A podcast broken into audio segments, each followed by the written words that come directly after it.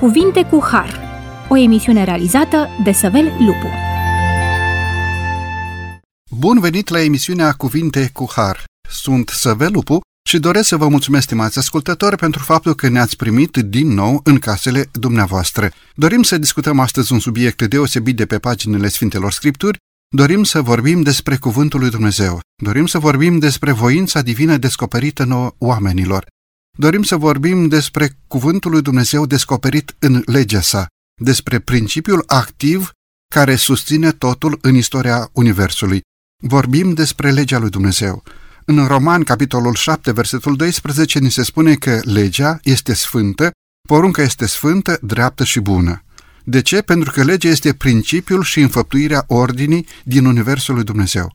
Ca principiu, legea exprimă forme precise, spre exemplu cele 10 porunci, deca logos. Ca procedeu, legea exprimă dependența și logica tuturor relațiilor din univers. În acest înțeles larg, legea este egală cu ordinea cosmică, socială și morală din lume, fiind ilustrarea caracterului lui Dumnezeu caracterului Creatorului nostru.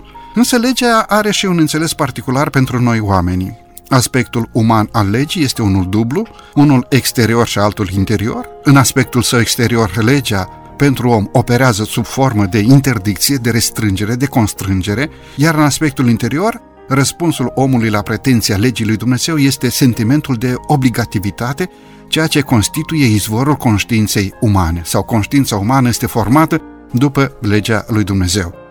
O falsă închipuire despre o lege fără restricții, despre o libertate fără lege, este o absurditate, ca și cum ne-am imagina că am trăi fără legea gravitației sau fără legile opticii sau ale acusticii.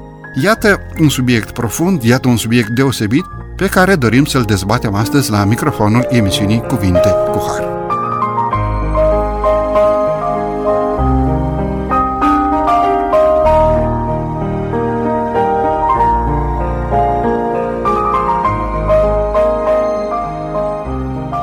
Dezbatem acest subiect frumos împreună cu domnul pastor Daniel Bursuc. Domnule pastor, bine ați venit la microfonul emisiunii Cuvinte cu Har. Bine v-am găsit și mulțumesc foarte mult pentru invitație. Domnule pastor, pentru începutul emisiunii de astăzi, discutând despre legea lui Dumnezeu, cred că este normal ca să punem în fața ascultătorilor cuvântul scris de Dumnezeu cu degetul lui pe table de piatră și oferit nouă oamenilor. Haideți să citim din Sfânta Scriptură cele 10 porunci. Cele 10 porunci le găsim în Exod, capitolul 20, de la versetul 1 până la versetul 17 și spun așa Atunci Dumnezeu a rostit toate aceste cuvinte și a zis Eu sunt Domnul Dumnezeul tău care te-a scos din țara Egiptului, din casa robiei. Să nu ai alți Dumnezei afară de mine, să nu-ți faci chip cioplit, nici vreo înfățișare a lucrurilor care sunt sus în ceruri sau jos pe pământ, sau în apele mai jos decât pământul, să nu te închini înaintea lor și să nu le slujești, că eu, Domnul Dumnezeul tău, sunt un Dumnezeu gelos care pedepsesc nelegiuirea părinților în copii până la al treilea și al patrulea neam al celor ce mă urăsc și mă îndur până la al minea neam de cei ce mă iubesc și păzesc poruncile mele să nu iei în deșert numele Domnului Dumnezeului tău, căci Domnul nu va lăsa nepedepsit pe cel ce va lua în deșert numele Lui, Aduți aminte de ziua de odihnă ca să o sfințești, să lucrezi șase zile și să-ți faci lucrul tău, dar ziua șaptea este ziua de odihnă închinată Domnului Dumnezeului tău. Să nu faci nicio lucrare în ea, nici tu, nici fiul tău, nici fica ta, nici robul tău, nici roaba ta, nici vita ta, nici străinul care este în casa ta. Căci în șase zile a făcut Domnul cerurile, pământul și marea și tot ce este în ele, iar în ziua șaptea s-a odihnit. De aceea a binecuvântat Domnul ziua de odihnă și a sfințit-o. Cinstește pe tatăl tău și pe mama ta, pentru ca să ți se lungească zilele în țara pe care ți-o dă Domnul Dumnezeul tău. Să nu ucizi, să nu prea curvești, să nu furi, să nu mărturisești strâmb împotriva aproapelui tău, să nu poftești casa aproapelui tău, să nu poftești nevasta aproapelui tău, nici robului, nici roaba lui, nici boului, nici măgarului, nici vreun alt lucru care este al aproapelui tău. Domnule pastor, mulțumesc tare mult și vreau să mulțumim Bunului Dumnezeu pentru aceste percepte divine pe care Dumnezeu ni le-a dat pentru îndreptarea noastră îngăduiți-mi să spun, reeducarea noastră după disciplina cerului. Pentru a continua emisiunea de astăzi, vreau să începem cu următoarea întrebare. Credeți că pentru omul din societatea de astăzi legea operează ca principiu sau ca o restricție în care omul se vede constrâns să respecte de altfel o voință a altcuiva, nu voința proprie? Pentru că de multe ori în societatea în care trăim, legea este văzută ca fiind o interdicție, nu fiind o regulă care să garanteze fericirea sau bunăstarea omului respectiv. Felul cum înțelegem legea ține de maturitatea persoanei. Pentru că atunci când spui o poruncă unui copil, el poate o vedea într-un fel autoritar, într-un fel tiranic, dar atunci când o vezi din ochii unui adult, porunca sau îndemnul sau rugămintea, arată maturitatea cu care persoana tratează nevoia de a acționa, siguranța persoanei sau chiar demersul de dezvoltare normală sau personală. Deci atunci când vorbim de felul cum ne raportăm la lege, trebuie să fim conștienți că legea vorbește în primul rând nivelului intelectual de a înțelege necesitatea ei, buna funcționare. Mi-aduc aminte când am fost prima dată în străinătate, am văzut cu câtă um, lejeritate oamenii își puneau centura de siguranță, ascultau de lege, pentru că la un anumit moment de maturitate poți să înțelegi necesitatea ei și forma prezentării ei îți arată scopul ei. De aceea, eu cred că atunci când vorbim de lege, ne raportăm în primul rând la nivelul de înțelegere a ei, a scopului ei și a necesității ei. Vorbim astăzi cu precădere de legea lui Dumnezeu, ilustrată de altfel în unele legi ale oamenilor, mai mult sau mai puțin accesibile omului de rând, mai bune sau mai strâmbe, după cum legiuitorul a găsit de cuvință să preia din legea lui Dumnezeu și să pună în legile unei grupe, în legile unei țări, în legile unei națiuni sau a Uniunii Europene sau unei zone din uh, lumea noastră vorbim. În schimb, astăzi despre legea lui Dumnezeu. De ce credem că legea lui Dumnezeu este veșnică? Putem spune existând chiar înainte de momentul în care legea a fost dată în formă scrisă de Dumnezeu lui Moise, poporului Israel, prin Moise, pe muntele Sinai. Există foarte multe moduri de a, de a te raporta la lege. Există foarte multe discuții despre lege. Ceea ce trebuie să afirmăm de la început este că nu putem vorbi de o guvernare fără existența unei legi a teritoriului sau a guvernării respective. Nu putem vorbi. Atunci când ne raportăm la legea lui Dumnezeu, dacă în timp ce noi doi vorbim, Dumnezeu are un teritoriu, un loc pe care îl guvernează, o împărăție, așa cum Biblia numește, E clar că acea împărăție trebuie să aibă o formă de orânduire, o formă de funcționare, o formă de stabilitate a ei. Ceea ce Biblia nu face legat de lege, ea nu introduce noțiunea de lege, ea nu introduce necesitatea ei. Dar nu trebuie să ne surprindă asta. În Biblie Dumnezeu este luat ca atare și prezentat ca atare. La fel este raportată și legea. Legea este prezentată lângă Dumnezeu, existență ca atare. De unde știm că ea există dintotdeauna? Pentru că Dumnezeu există dintotdeauna. Ce este legat de Dumnezeu este veșnic. Ce ține de existența și de orânduirea lui Dumnezeu există dintotdeauna. Plus, Biblia dă argumente care nu doar indică ideea de lege veșnică, ci susține veșnicia legii în comparație cu veșnicia și existența lui Dumnezeu. Temeinicia guvernării lui, temeinicia și guvernarea prin legea lui Dumnezeu veșnică. Domnule pastor, mulțumesc tare mult! Mă bucur pentru că ați adus în discuție faptul că Sfânta Scriptură, Biblia, subliniază veșnicia lui Dumnezeu și veșnicia legii lui Dumnezeu. Gândind așa cum ne descoperă Sfânta Scriptură, se ridică în minte întrebarea, așa nume, legea este un cod moral pe care Dumnezeu îl ține sub braț, pe care îl implementează în teritoriul pe care îl guvernează, sau legea este însuși principiul existenței lui Dumnezeu, caracterul lui Dumnezeu sau manifestarea caracterului lui Dumnezeu în, în legătură sau în relație cu ființele umane. Cum concepem legea? Ca ceva pe care Dumnezeu îl ține sub braț, pe care îl deschide, sau un computer în care sunt toate aceste norme morale? Sau este chiar caracterul lui Dumnezeu și relația care există între caracterul lui Dumnezeu și noi ființele create, creatura, în definitiv? Când citim în Biblie, observăm că Dumnezeu este cel care roagă oamenii la o etică, la o morală, la un standard. Când vedem atâtea detalii pe care Dumnezeu le spune oamenilor pentru a trăi frumos, pentru a se raporta normal la, la semeni, la el, vedem exactatea cu care Dumnezeu dorește să devenim. Este neetic pentru Dumnezeu să impună, să ceară, să sugereze legi sau modalități de a exista ale omului dacă el nu le-ar respecta dacă el nu le-ar avea în, în sine însuși, dacă el nu, nu s-ar supune. Dacă ne uităm la lumea de astăzi, vedem ce nenatural este ca o lege să se aplice doar pentru oamenii simpli și să nu se aplice și pentru cei care sunt la conducere, pentru cei care guvernează într-un fel țara, Atât de natural este la Dumnezeu să existe legea în El însuși, să poată să demonstreze prin existența Lui că o are, că o respectă, că o iubește și nu este doar pentru supușii Lui. Ar fi, dacă, dacă am gândit lucrurile așa, ar fi un fel de antropomorfism la nivelul lui Dumnezeu. Noi gândim asta uman, pentru că în lumea noastră oamenii simpli trebuie să asculte de lege li se impune legea, pe când conducătorii, cei care sunt la o anumită clasă, nu mai sunt uh, sub incidența ei. Așa că dacă Dumnezeu ne invită la a trăi demn, la a trăi moral, la a trăi curat, la a trăi după lege, este impropriu să spunem că Dumnezeu nu face asta, că Dumnezeu nu are în el însuși legea, o expresie a caracterului și el a afirmat prin Isus Hristos că nu este împotriva legii, că împlinește legea și chiar le-a spus, dacă vedeți la mine un păcat, o călcare a legii, spuneți-mi cu ce am păcătuit. Spunea Domnul Hristos, n-am venit să stric legea, ci am venit să o împlinesc. Cerul și pământul vor trece, dar cuvintele mele nu vor trece. Mă uit un pic și la textul din Geneza, capitolul 4, versetul 7, în care Dumnezeu îi explică lui Cain relația care există între el și posibilitatea ca acest om să cadă sub uh, incidența păcatului.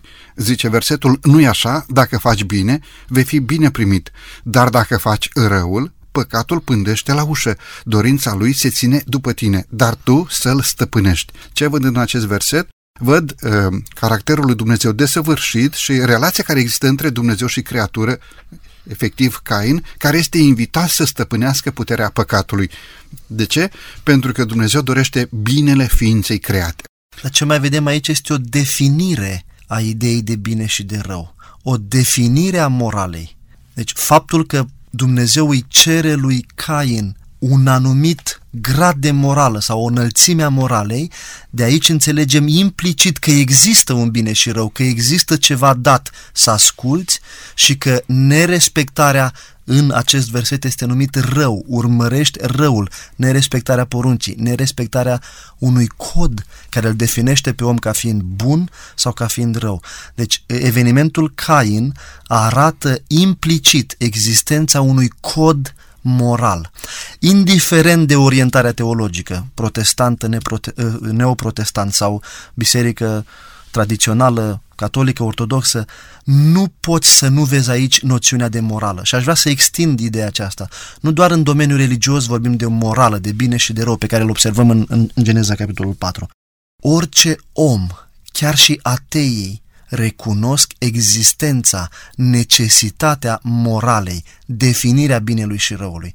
A lăsat o lege scrisă, chiar dacă nu este articulată în exterior, chiar dacă nu este um, contextualizată la nivelul minții. Dumnezeu a lăsat noțiunea de bine și de rău, așa cum se raportează atât de natural la Cain să-i spună dacă faci binele, atunci vei fi bine primit. Dacă faci răul, e imoralitate, este păcat. Este atât de frumos și clar textul biblic aici. Domnule pastor, credeți că conștiința umană este suficientă pentru a valida acuratețea cuvântului lui Dumnezeu, acuratețea poruncilor lui Dumnezeu, acuratețea legii lui Dumnezeu, vorbim despre moralitate și despre modul în care noi înțelegem moralitatea în secolul 20. Credeți că uh, această rațiune stabilită de Dumnezeu sau oferită de Dumnezeu nouă oamenilor este suficientă pentru a valida cuvântul lui Dumnezeu? Din păcate nu este suficientă. Timpul a demonstrat că o conștiință poate fi afectată, poate fi distrusă de aceea norma la care ne raportăm este Biblia.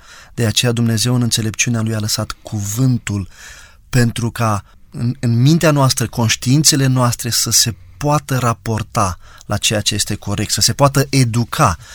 Când vorbim de mintea noastră, putem vorbi de locuri în care oamenii ajung la un consens de a face un anumit lucru și ajung la consensul, e consensul lor, e decizia lor. Să spunem, în trecut, canibalii considerau că e normal să mâncăm pe ceilalți.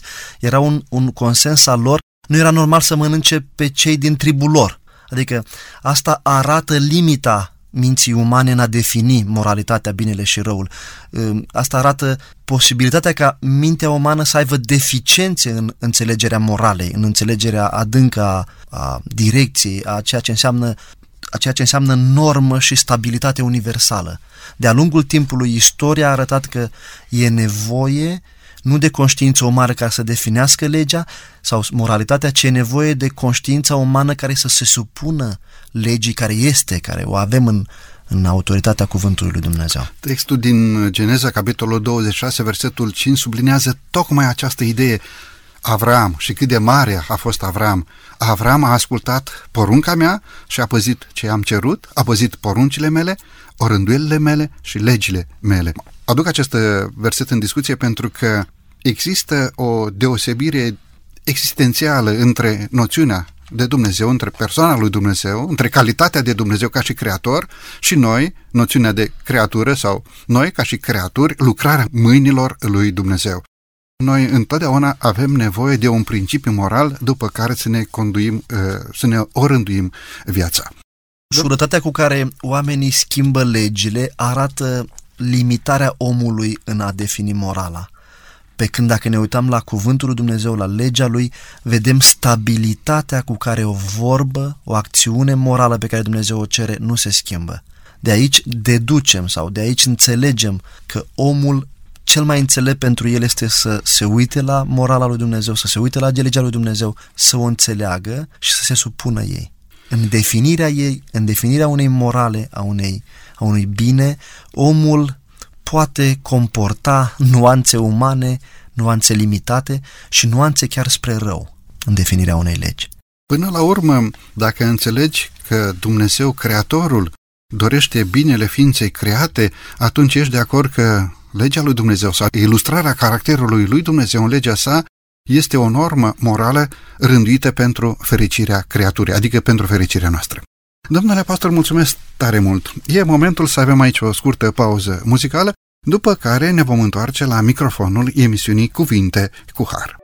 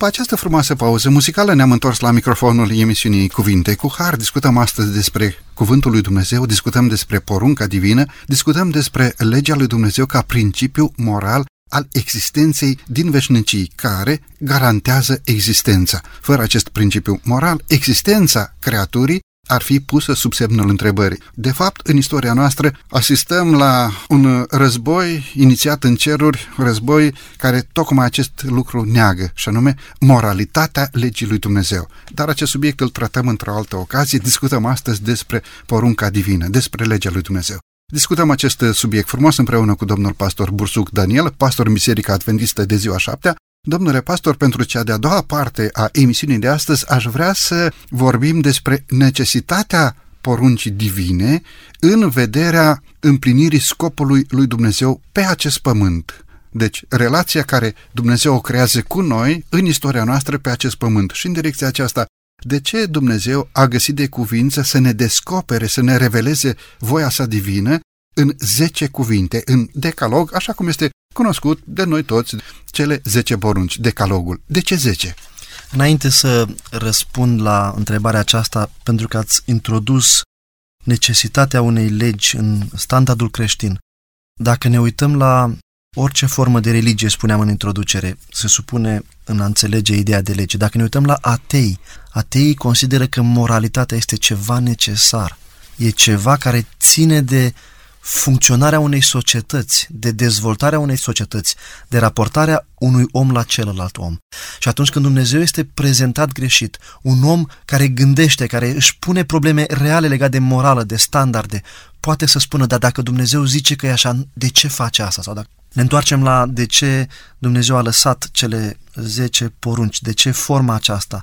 Biblia spune atât de frumos despre cuvântul, despre aceste 10 porunci vorbește atât de simplu, tocmai ca să fie accesibile oamenilor. Eu mai cred ceva legat de necesitatea exprimării sau articulării celor 10 porunci. Și anume, eu cred că aceste exprimări exterioare vin mai mult în lumea păcatului, în lumea căderii omului. Dacă ne gândim la lumea perfectă, eu nu cred că se făcea o discuție despre cele 10 porunci, pentru că cele 10 porunci erau intrinsec în natura oamenilor. Erau acolo și nimeni nu articula să facă asta, ci veneau atât de natural când îl iubeau pe Dumnezeu. E ca atunci când te căsătorești, e ca atunci când ești îndrăgostit.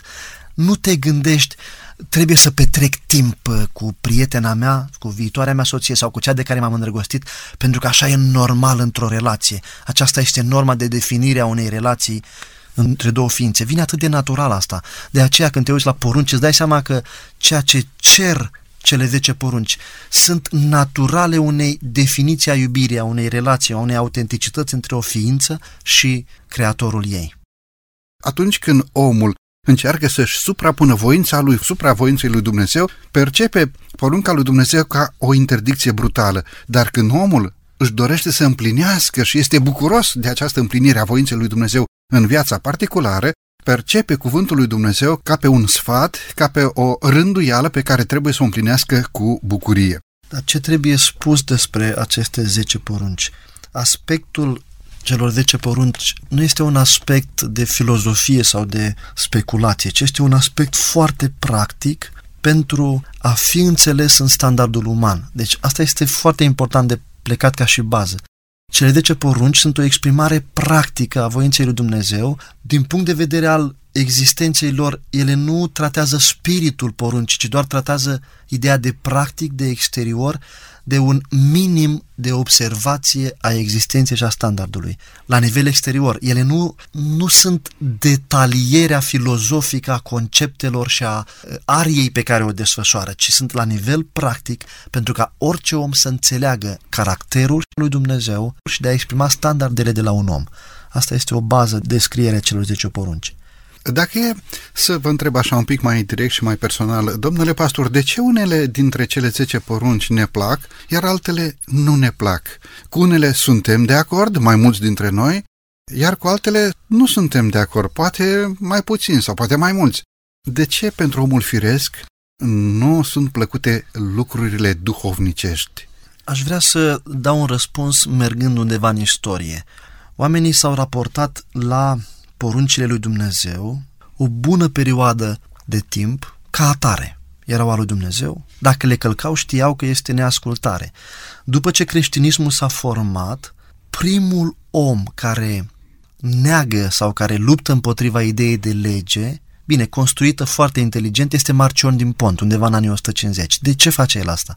Pentru că el s-a îndrăgostit de o femeie, s-a atașat de ea, tatăl lui având principii, într-un fel s-a separat de el și el a încercat să justifice acțiunea lui, încercând să demoleze un principiu. Și el a creat așa numita um, ruptură dintre Vechiul Testament și Noul Testament, dintre Dumnezeul Vechiului Testament, care este un Dumnezeu autoritar, impunător, și un Dumnezeu al Noului Testament, care este iubire, care nu mai vede așa lucrurile. Ca să răspund acum direct la întrebare, de ce avem noi tendința asta? Pentru că iubim uneori ceea ce facem și ceea ce Biblia definește că nu e bine, nu e corect. Iar lucrul acesta are tendința de a apăra ceea ce facem noi. Chiar dacă asta înseamnă să uh, atenuezi porunca sau să reinterpretezi porunca. Eu cred că asta este factorul fundamental care duce la negarea sau la diminuarea autorității unei porunci în dreptul nostru. Faptul că noi facem devine parte din noi, ne place și încercăm să eliminăm condamnarea sau ceea ce Dumnezeu numește morală, să o definim după cum am definit-o deja în viața noastră practică. Dacă ne uităm la Domnul și Mântuitorul nostru Isus Hristos, vedem de multe ori că El, ca și Dumnezeu adevărat din veșnicii, întruchipat în ființă umană pentru mântuirea noastră și în același timp pentru a fi pentru noi un exemplu în ceea ce înseamnă o viețuire după voia lui Dumnezeu, după legea lui Dumnezeu, vedem că rezumă cele 10 porunci. Cum a rezumat Domnul Hristos învățătura din cele 10 porunci? Sau, mai direct zis, cele 10 porunci au fost rezumate de Domnul Hristos într-o anumită modalitate. Observați că este exact în contextul întrebării anterioare discuția lui Isus Hristos. Vine cineva la el și îl întreabă care e cea mai mare, care e mai importantă, adică sunt unele mai importante și altele peste care putem să trecem.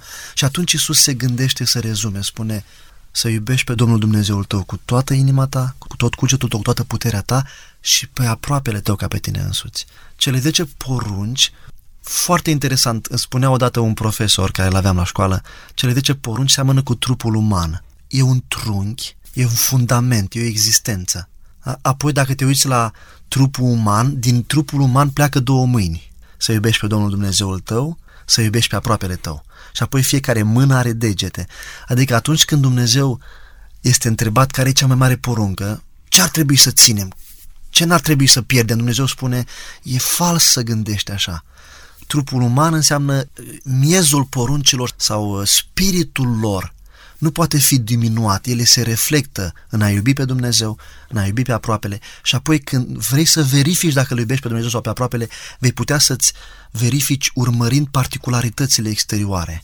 Porunca aceea, porunca aceea, în realitate Dumnezeu acolo vorbește despre cele 10 porunci.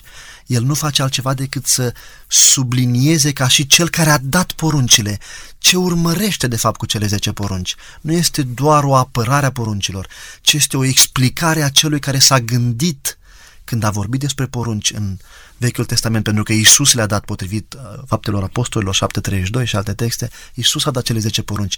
El nu face altceva decât să spună, uite, asta am urmărit de fapt. Iubirea de Dumnezeu, iubirea de aproapele. Ați subliniat textul din uh, Marcu, capitolul 12, versetul 30 uh, în continuare, să iubești pe Domnul Dumnezeul tău cu toată inima ta, cu tot sufletul tău, cu tot cugetul tău și cu toată puterea ta. Și uh, Domnul Hristos spune, iar pe aproapele tău să-L iubești ca pe tine însuți. De ce Domnul Hristos face o anumită separare între grade de a iubi pe Dumnezeu și a te iubi pe tine însuți, semenul tău ca pe tine însuți? Trebuie să iubim pe Dumnezeu mai mult decât ne iubim pe noi înșine? Zice, doar pe aproapele tău să-L iubești ca pe tine însuți, pe Dumnezeu să-L iubești cu toată inima ta, cu tot sufletul tău, cu tot cugetul tău. Credeți că omul ar putea să se iubească pe sine însuși mai mult decât să-L iubească pe Dumnezeu? E interesant că porunca aceasta, în forma aceasta, exprimarea aceasta, în forma aceasta, o găsim în Vechiul Testament și de asemenea este interesant că Iisus Hristos în Ioan spune, vă dau o poruncă nouă, să iubești pe celălalt, nu mai spune ca pe tine însuți, ci cum v-am iubit eu. Tocmai pentru că realitatea noastră umană arată că noi ne iubim pe noi înșine cel mai mult. Dar asta nu este o formă de iubire, ci este o formă de egoism. Ceea ce știm sigur este că iubirea de sine duce la autodistrugere. Dumnezeu aici când spune sau se raportează la a iubi pe celălalt ca pe tine însuți, încearcă să transmită omului cum vrei să se comporte alții cu tine, cum te comporți tu cu tine, cum te respecti pe tine. Transmite asta și la nivel exterior. Iar apoi completează prin porunca nouă, între ghilimele, în care Iisus Hristos spune iubește pe aproapele tău nu doar ca pe tine însuți, pentru că tu ca pe tine însuți s-ar putea să nu fii dispus să înțelegi ideea de sacrificiu. Omul se iubește pe el însuși, dar în același timp este și o limită a lui. Și anume, se numește în concepte de specialitate, eu nu pot să lupt împotriva mea însumi, eu am în mine ceva ce lupt să supraviețuiesc. Eu lupt să supraviețuiesc. Nu pot să-mi iau viața mea, mea, eu voi lupta totdeauna să trăiesc, am în mine lupta aceasta pentru viață. Dar în, în dimensiunea aceasta noi nu înțelegem sacrificiu și de aceea Dumnezeu spune, completează și spune, dau o poruncă nouă, iubește pe celălalt cum te-am iubit eu, pentru că aici se vede că Isus a iubit pe celălalt eliminându-se pe el sau fiind dispus el să se sacrifice, să nu mai trăiască el și să trăiască cel de lângă el, prin moartea lui. De fapt, dacă privim la sacrificiul Domnului Hristos, înțelegem superlativul în Dumnezeu. Dumnezeul nostru a renunțat la prerogativele dumnezeirii și a venit aici, printre noi, a trăit ca noi, pentru a ne reeduca după disciplina cerului, pentru a reînvăța această dragoste divină, pentru a reînvăța să-L iubim pe Dumnezeu cu toată inima noastră, cu tot sufletul nostru, cu tot cugetul nostru și cu toată puterea noastră. Nu știu dacă vom înțelege în deplin vreodată această dragoste divină. Domnule pastor, e momentul din nou să avem aici o scurtă pauză muzicală după care vom reveni la microfonul emisiunii Cuvinte cu Har. Doamne, ia Tu viața mea, indesleavă pune-n ea, fă din ea un soare sfânt, o lumină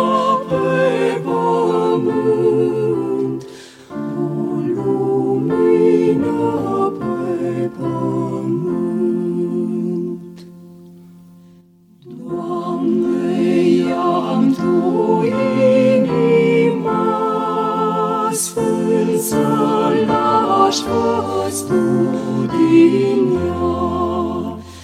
Doamne, ia tu vocea mea, glas de rău,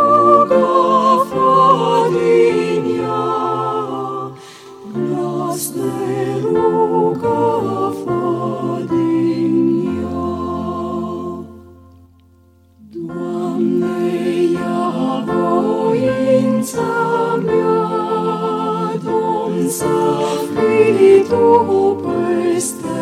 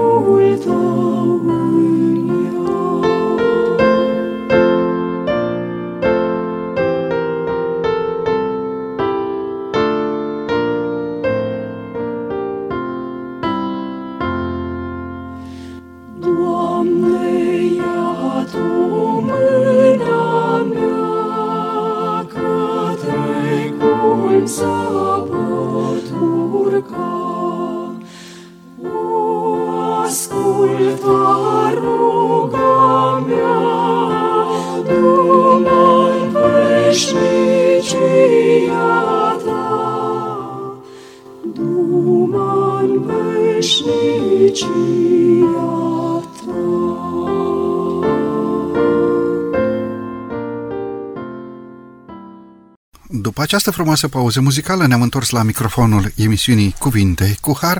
Discutăm astăzi un subiect profund, un subiect care ne vizează pe fiecare dintre noi, un subiect pe care îl întâlnim la fiecare pas, deoarece peste tot vedem lucrarea lui Dumnezeu manifestată în lucrările creației. Vedem o creație realizată de Tatăl nostru cu ordine și în ordine, implementând pentru ființele create o disciplină a existenței. Obișnuiesc și îmi place să spun că această disciplină a existenței o numim sau poartă numele de legea lui Dumnezeu. Aș dori ca în cea de-a treia parte a emisiunii, domnule pastor, să discutăm acele deosebiri fundamentale pe care Sfânta Scriptură le face între legea veșnică, legea morală a lui Dumnezeu și tot acest sistem al jertfelor care au operat ca lege a lui Dumnezeu pentru perioada Vechiului Testament, în mod special pentru poporul lui Dumnezeu din Vechiul Testament. Pentru că în perioada Vechiului Testament Dumnezeu a rânduit cele ceremoniale care ilustrau cele care urmau să se împlinească în Isus Hristos, Domnul nostru. Aș vrea ca în cea de-a treia parte a emisiunii să discutăm aceste deosebiri. Sunt deosebiri esențiale care pun sau scot în evidență caracterul veșnic al legii lui Dumnezeu, existente înainte de crearea omului, existente după mântuirea ființei umane, existente pentru veșnicii. Vă rog frumos! Când vorbim de legea lui Dumnezeu sau de lege morală sau ideea de lege ceremonială. Ele au fost introduse de Dumnezeu ca atare. De ce punctăm sau de ce spunem așa ca și oameni care cercetăm Biblia? Dacă ne uităm la modul cum Dumnezeu le-a introdus aceste legi, ceea ce vedem este că ele sunt împreună prezentate. De aceea a fost nevoie de timp ca oamenii lui Dumnezeu, de-a lungul istoriei să poată să vadă ce s-a împlinit, ce rămâne sau cum să le diferențieze.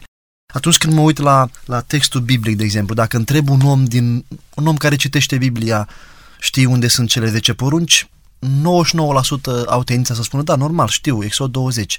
Dar dacă îl întreb, de exemplu, pe om, dar știi ce urmează imediat după versetul 17, unde se termină poruncile, observ într-un mod foarte uimitor că nimeni nu știe lumea se concentrează pe cele 10 porunci, dar nimeni nu știe ce urmează de la versetul 17 până la sfârșitul capitolului 20. Când te uiți la felul cum a fost exprimat de Dumnezeu, îți dai seama că Dumnezeu a propus în felul acesta. Dumnezeu a spus, eu sunt Domnul Dumnezeul tău, este ca o acoladă pentru cele 10 porunci, apoi după asta Dumnezeu se justifică și spune, eu am vrut să-ți spun aceste porunci. Și cum am vrut să ți le spun? De pe munte, înconjurat de tunete, de manifestări, E foarte interesant că evreii vineau din Egipt și pentru ei Dumnezeii erau niște ființe statice. Reprezentanții lor erau preoții și cam atât știau ei de Dumnezeu. Și pentru prima oară aici văd un Dumnezeu real, un Dumnezeu care se manifestă, un Dumnezeu pe care îl aud. E lucru uimitor pentru o cultură a unui mod de a-L vedea pe Dumnezeu ca inexistent, ca doar slujit de preoți și ei făceau cunoscut ce trebuie să facă Dumnezeu, să-L vezi cum se manifestă în cuvinte, vorbind sau chiar scriind pe table de piatră. De aici înțelegem Totuși, diferențierea Dumnezeu se manifestă într-un mod unic în Biblie în felul acesta. În tunet, pe munte, vorbește, scrie cu mâna lui. Niciun alt pasaj din Biblie nu are pretenția sau importanța aceasta.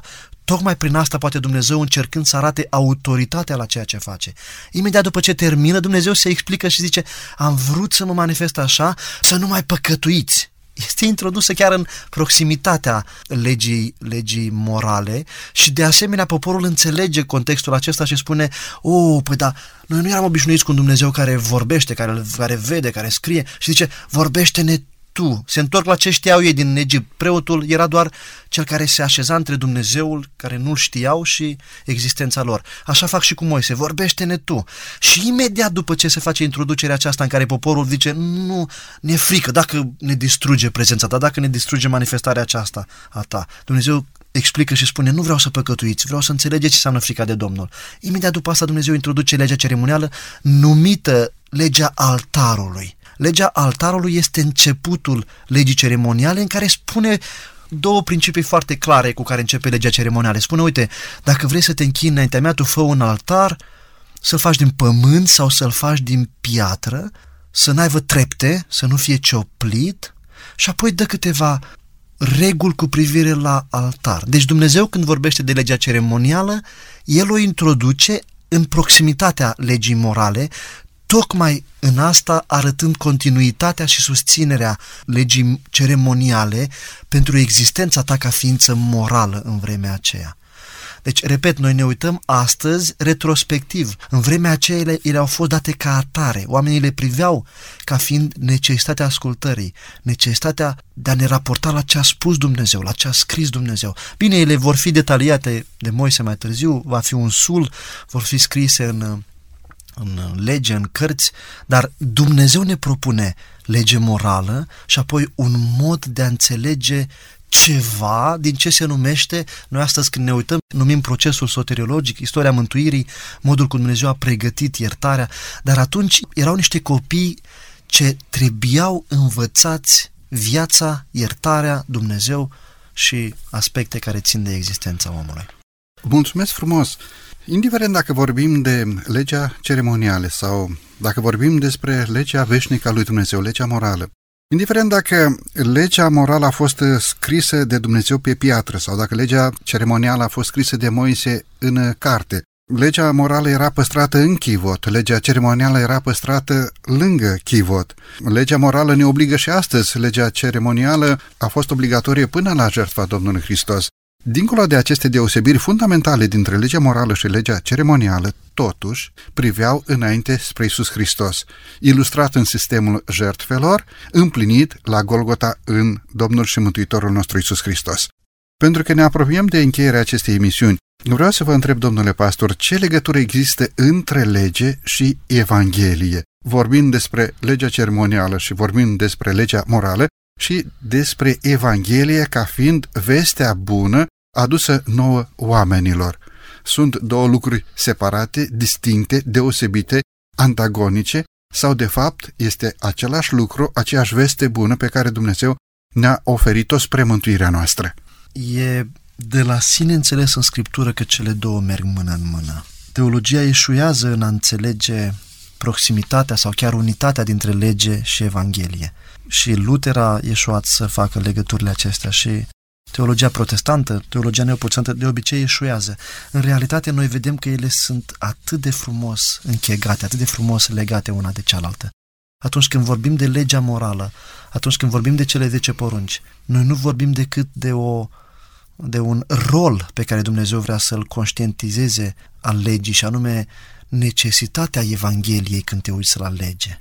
Legea morală nu este menită să mântuiască, pentru că tocmai de aceea Dumnezeu lângă legea morală așează altarul, arătând că Evanghelia înseamnă să ridice pe om de acolo unde te conștientizează legea. De aceea ele nu pot fi separate. Dacă separi legea de Evanghelie, e ca și cum ai face o scindare între Vechiul și Noul Testament. E ca și cum ai face o scindare între Dumnezeul Vechiului Testament și Dumnezeul Noului Testament. Asta este antinomism, este un fel de gnosticism, ceea ce va face Marcion din Pont. Ce știm sigur este că Biblia cu necesitate susține existența acelor două, și a legii morale, și a unui principiu interior, și a unui element exterior numit Evanghelie, sacrificiu. Când ne uităm la lege și la Evanghelie, vedem că ele au fost din totdeauna uh, scopul lui Dumnezeu. Ele din totdeauna au arătat intenția lui Dumnezeu de a explica. Noi înțelegem că omul în păcat are nevoie de educație, are nevoie de a înțelege lucrurile. De aceea am spus în introducere că legea ține de maturitatea cu care te uiți la discuția aceasta, la maturitatea cu care înțelegi. Eu cred că și uh, scindarea aceasta dintre lege și Evanghelie are nevoie de a fi privită cu mai multă maturitate, și intelectuală și spirituală, în a vedea că ele nu se pot separa. Ele sunt inseparabile. Cel puțin asta vedem foarte clar exprimat în, în Sfânta Scriptură. Din păcate sunt unii oameni care fac o ruptură drastică între Evanghelie și porunca lui Dumnezeu. Și de multe ori se susține faptul că Evanghelia a distrus înlocuit. porunca sau a înlocuit porunca. A fost porunca lui Dumnezeu desfințată? A desfințat Evanghelia porunca lui Dumnezeu? Lucrul acesta pleacă din înțelegerea faptului că unele orânduiri, unele legi erau împlinite în Isus Hristos și într-un fel s-au limitat prin existența lui Isus Hristos. Probabil de aici vine extensia aceasta în extrapolarea nuanței că legea s-a, s-a încheiat sau s-a terminat în Isus Hristos.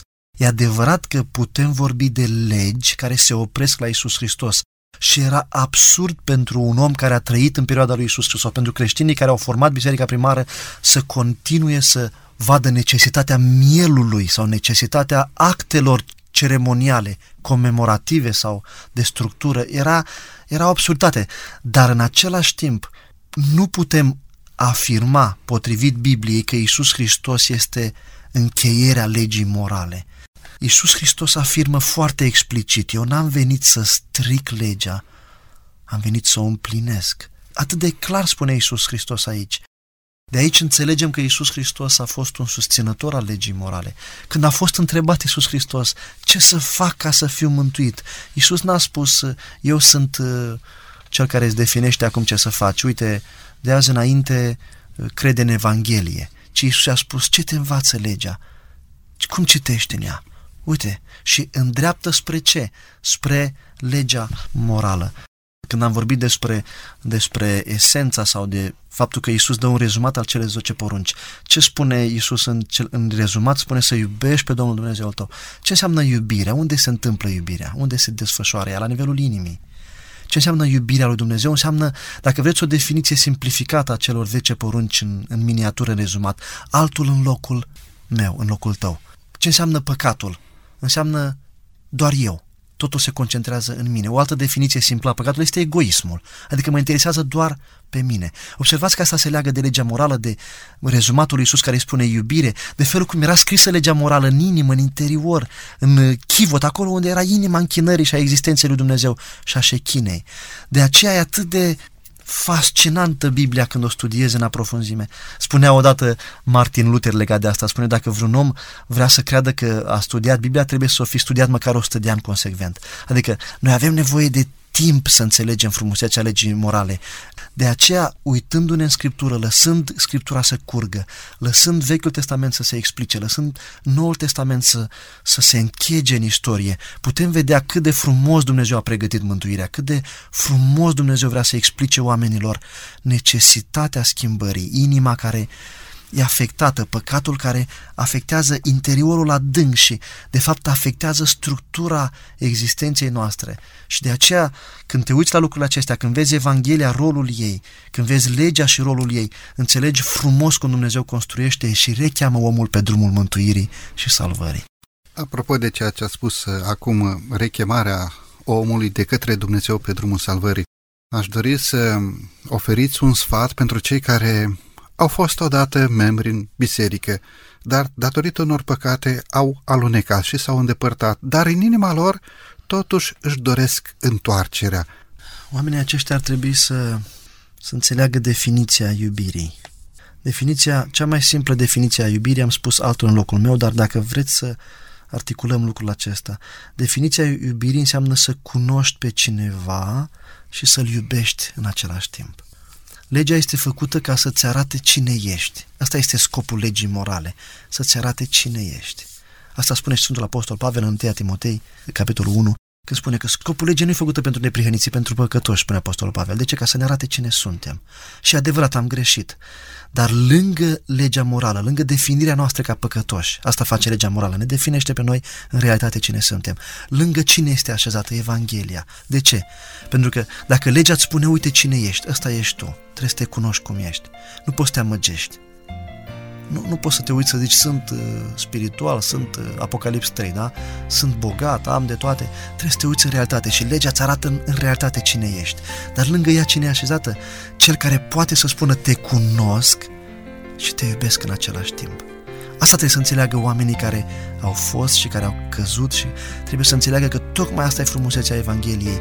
Ea este menită să cheme la pocăință pe cei care au nevoie de ea, pe cei păcătoși pe noi, care îl vedem pe Dumnezeu și care ne cunoaște și ne iubește simultan și aici este forța schimbării și transformării pe care Dumnezeu o vrea în noi. Mulțumim lui Dumnezeu pentru această dragoste divină. Mulțumim lui Dumnezeu pentru faptul că a lăsat cerul și a venit între noi să ne descopere prin Evanghelie justeția caracterului lui Dumnezeu și posibilitatea mântuirii noastre prin jertfa de la Golgota. Domnule pastor, mulțumesc tare mult pentru prezența dumneavoastră în emisiune mulțumesc foarte mult și eu. Stimați ascultători, din toată inima, doresc să vă mulțumesc pentru faptul că timp de 50 de minute ne-ați primit în casele dumneavoastră. Binecuvântarea lui Dumnezeu să fie peste voi toți!